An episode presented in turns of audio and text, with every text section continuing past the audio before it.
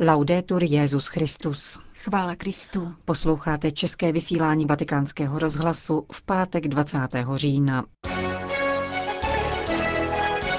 Neosočujme druhé, ale učme se moudrosti sebeobvinování, kázal dnes papež František. Nad křesťanskými kořeny Evropy a úkoly místních církví v naší oblasti se zamýšleli reprezentanti biskupských konferencí střední a východní Evropy. Když převládne zisk, z demokracie se stává plutokracie, řekl svatý otec účastníkům semináře, který zorganizovala Papežská akademie sociálních věd.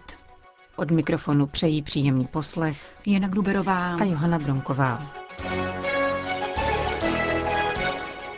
Zprávy vatikánského rozhlasu. Vatikán. Kéž nám pán udělí milost vnitřní pravdy, prosil dnes ráno Petrův nástupce při mši svaté v kapli domu svaté Marty. V kázání se zaměřil na první čtení z listu svatého Pavla Římanům, které vyzývá k přilnutí k Bohu vírou. Papež vysvětloval, jaké je pravé boží odpuštění, tedy takové, které Bůh udílí zdarma a které vychází z jeho milosti a vůle, nikoli z našich skutků. Naše skutky odpovídají na nezištnou lásku Boha, který nás ospravedlnil a stále nám odpouští. Naše svatost spočívá právě v trvalém přijímání tohoto odpuštění. Proto žálm, který jsme se modlili, končí slovy Šťastný je ten, komu byla odpuštěna nepravost a jehož hřích je přikryt. Šťastný je člověk, kterému hospodin nepřičítá vinu. Pan nám odpustil prvotní hřích a odpouští nám pokaždé, když za ním přijdeme. Své hříchy si nemůžeme odpustit svými skutky. Odpouští je pouze On a my na toto odpuštění můžeme svými skutky odpovídat. V dnešním Lukášově evangeliu, pokračoval papež, nás Ježíš seznamuje s jiným způsobem zdánlivého ospravedlnění hříchů. Předkládá nám obraz těch, kteří se považují za spravedlivé kvůli vnějšímu zdání. Tedy takových lidí, upřesňoval papež, kteří dokáží vykouzlit na obličeji svatý obrázek, jako by už byli svatí. Jsou to ale pokrytci se špínou vnitru, kteří se navenek chtějí jevit laskavě a spravedlivě a ukazují se při postu, modlitbě či almužně. V jejich srdci nicméně nic není, chybí tam podstata. Jejich život je pokrytecký a jejich pravda nicotná. Nanášejí si na duši líčidlo, žijí z této masky a jejich svatost je pouhý make-up. Ježíš neustále vyžaduje pravdivost, avšak pravdivost srdce. Pokud má něco vít na povrch, ať je to právě tato pravda, obsažená v srdci. Proto radí, když se modlíš, dělej to ve skrytu. Když se postíš, tehdy se můžeš trochu nalíčit, aby ti nikdo ze tváře nevyčetl oslabení postem. Když dáváš almužnu, ať neví tvá levice, co dělá pravice. Čiň to potají. Spravedlnost pokrytců vychází z vnějšího dojmu, ale ten je jako mídlová bublina, která se chvíli vznáší a pak splaskne. Ježíš od nás vyžaduje životní soudržnost, důslednost mezi vnějším činem a životem nitra. Faleš a pokrytectví působí velké zlo, protože se z nich stává životní styl. V žalmu jsme prosili o milost pravdy před pánem. To, co jsme společně vyslovili, je krásné.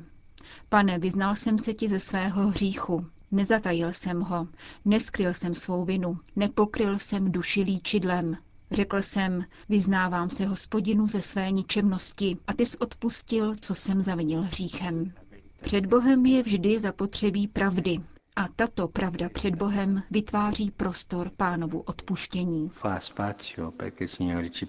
V případě, že se pokrytectví stane zvykem, papež uvedl následující doporučení.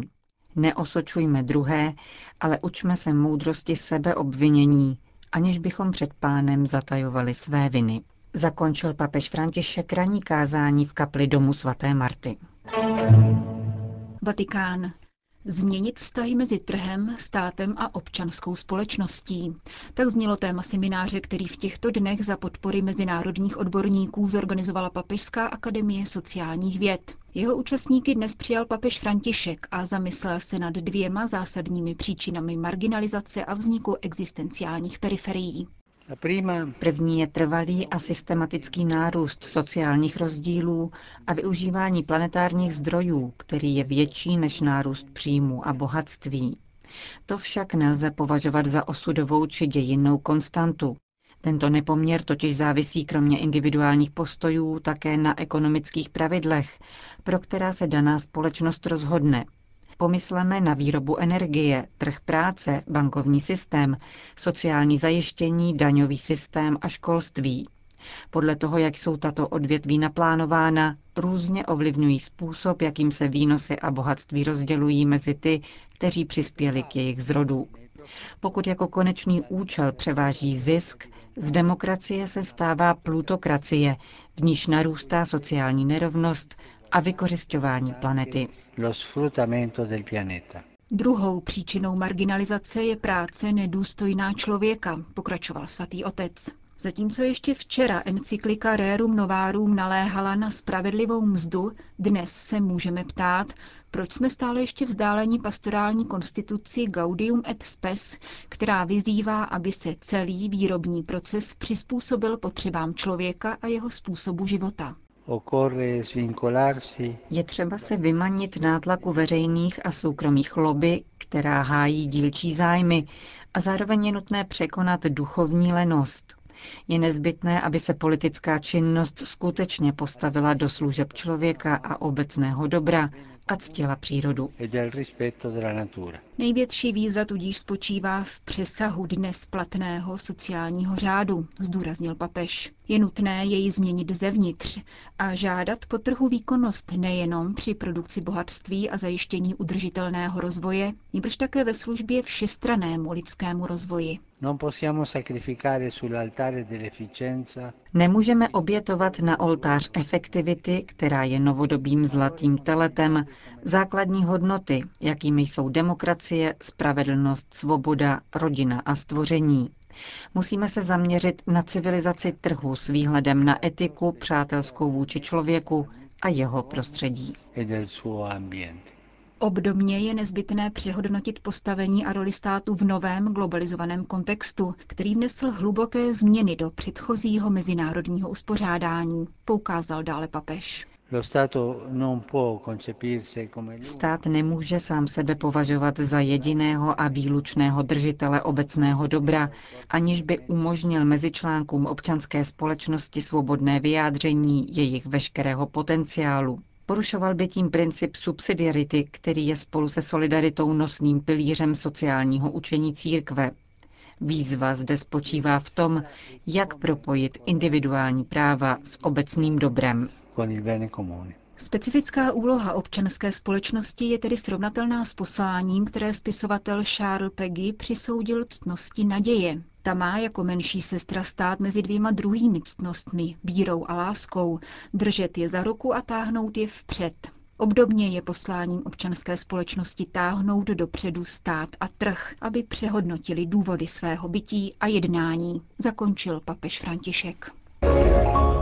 Maďarsko. Nad křesťanskými kořeny Evropy a úkoly místních církví v naší oblasti se zamýšleli reprezentanti biskupských konferencí střední a východní Evropy na dvoudenním setkání v Budapešti.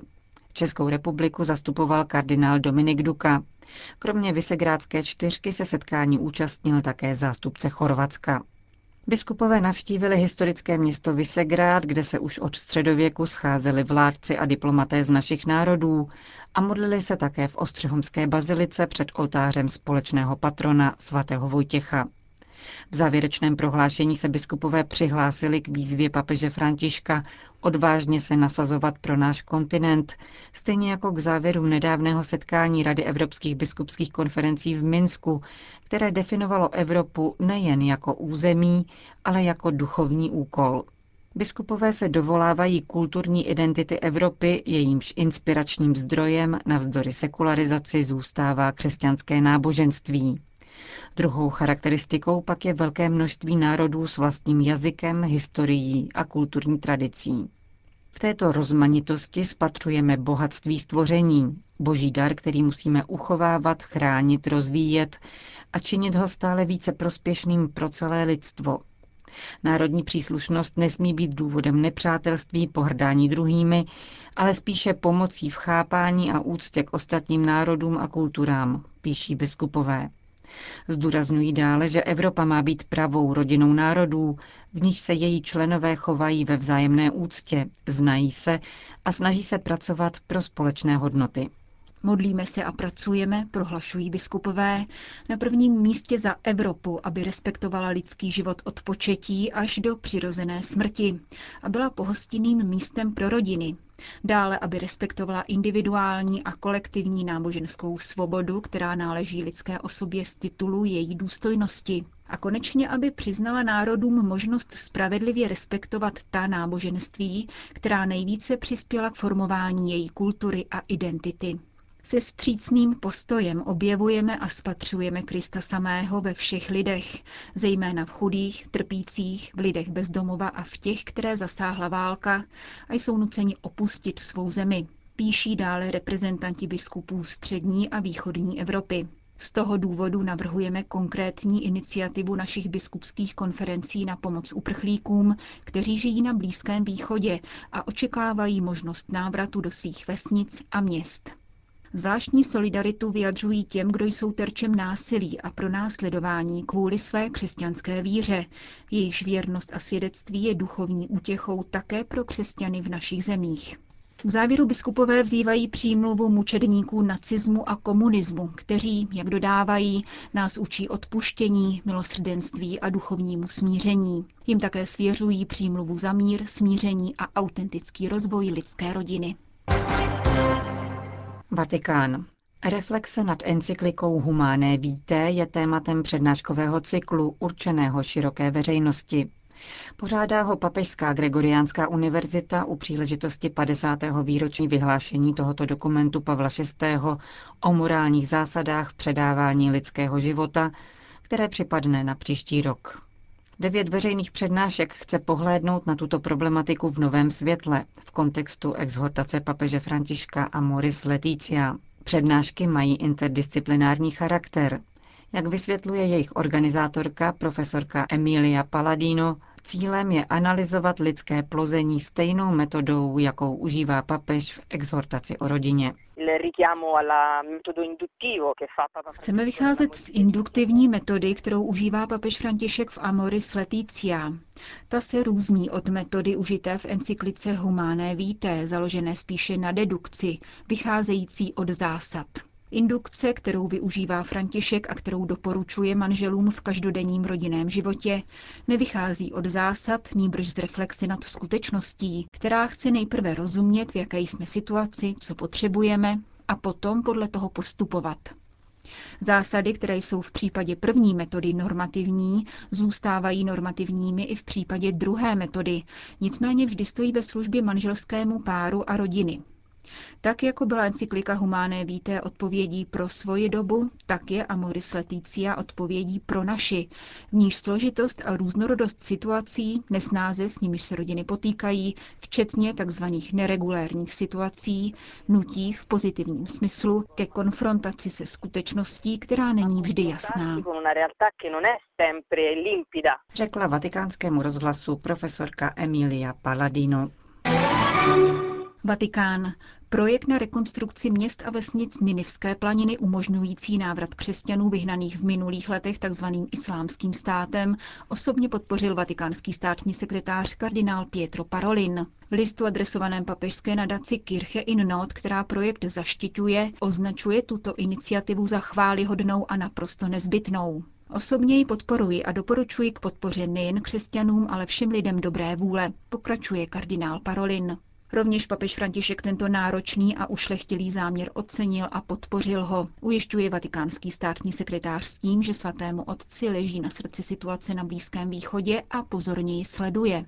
V listě představitelům nadace kardinál Parolin zdůraznil také úsilí svatého stolce ve prospěch těch, kdo jsou zničeni válkou a vyjádřil přesvědčení, že jedině společný postup může dovolit našim iráckým bratřím a sestrám nalézt pokoj, po němž touží. Končíme české vysílání vatikánského rozhlasu. Chvála Kristu. Laudetur Jezus Christus.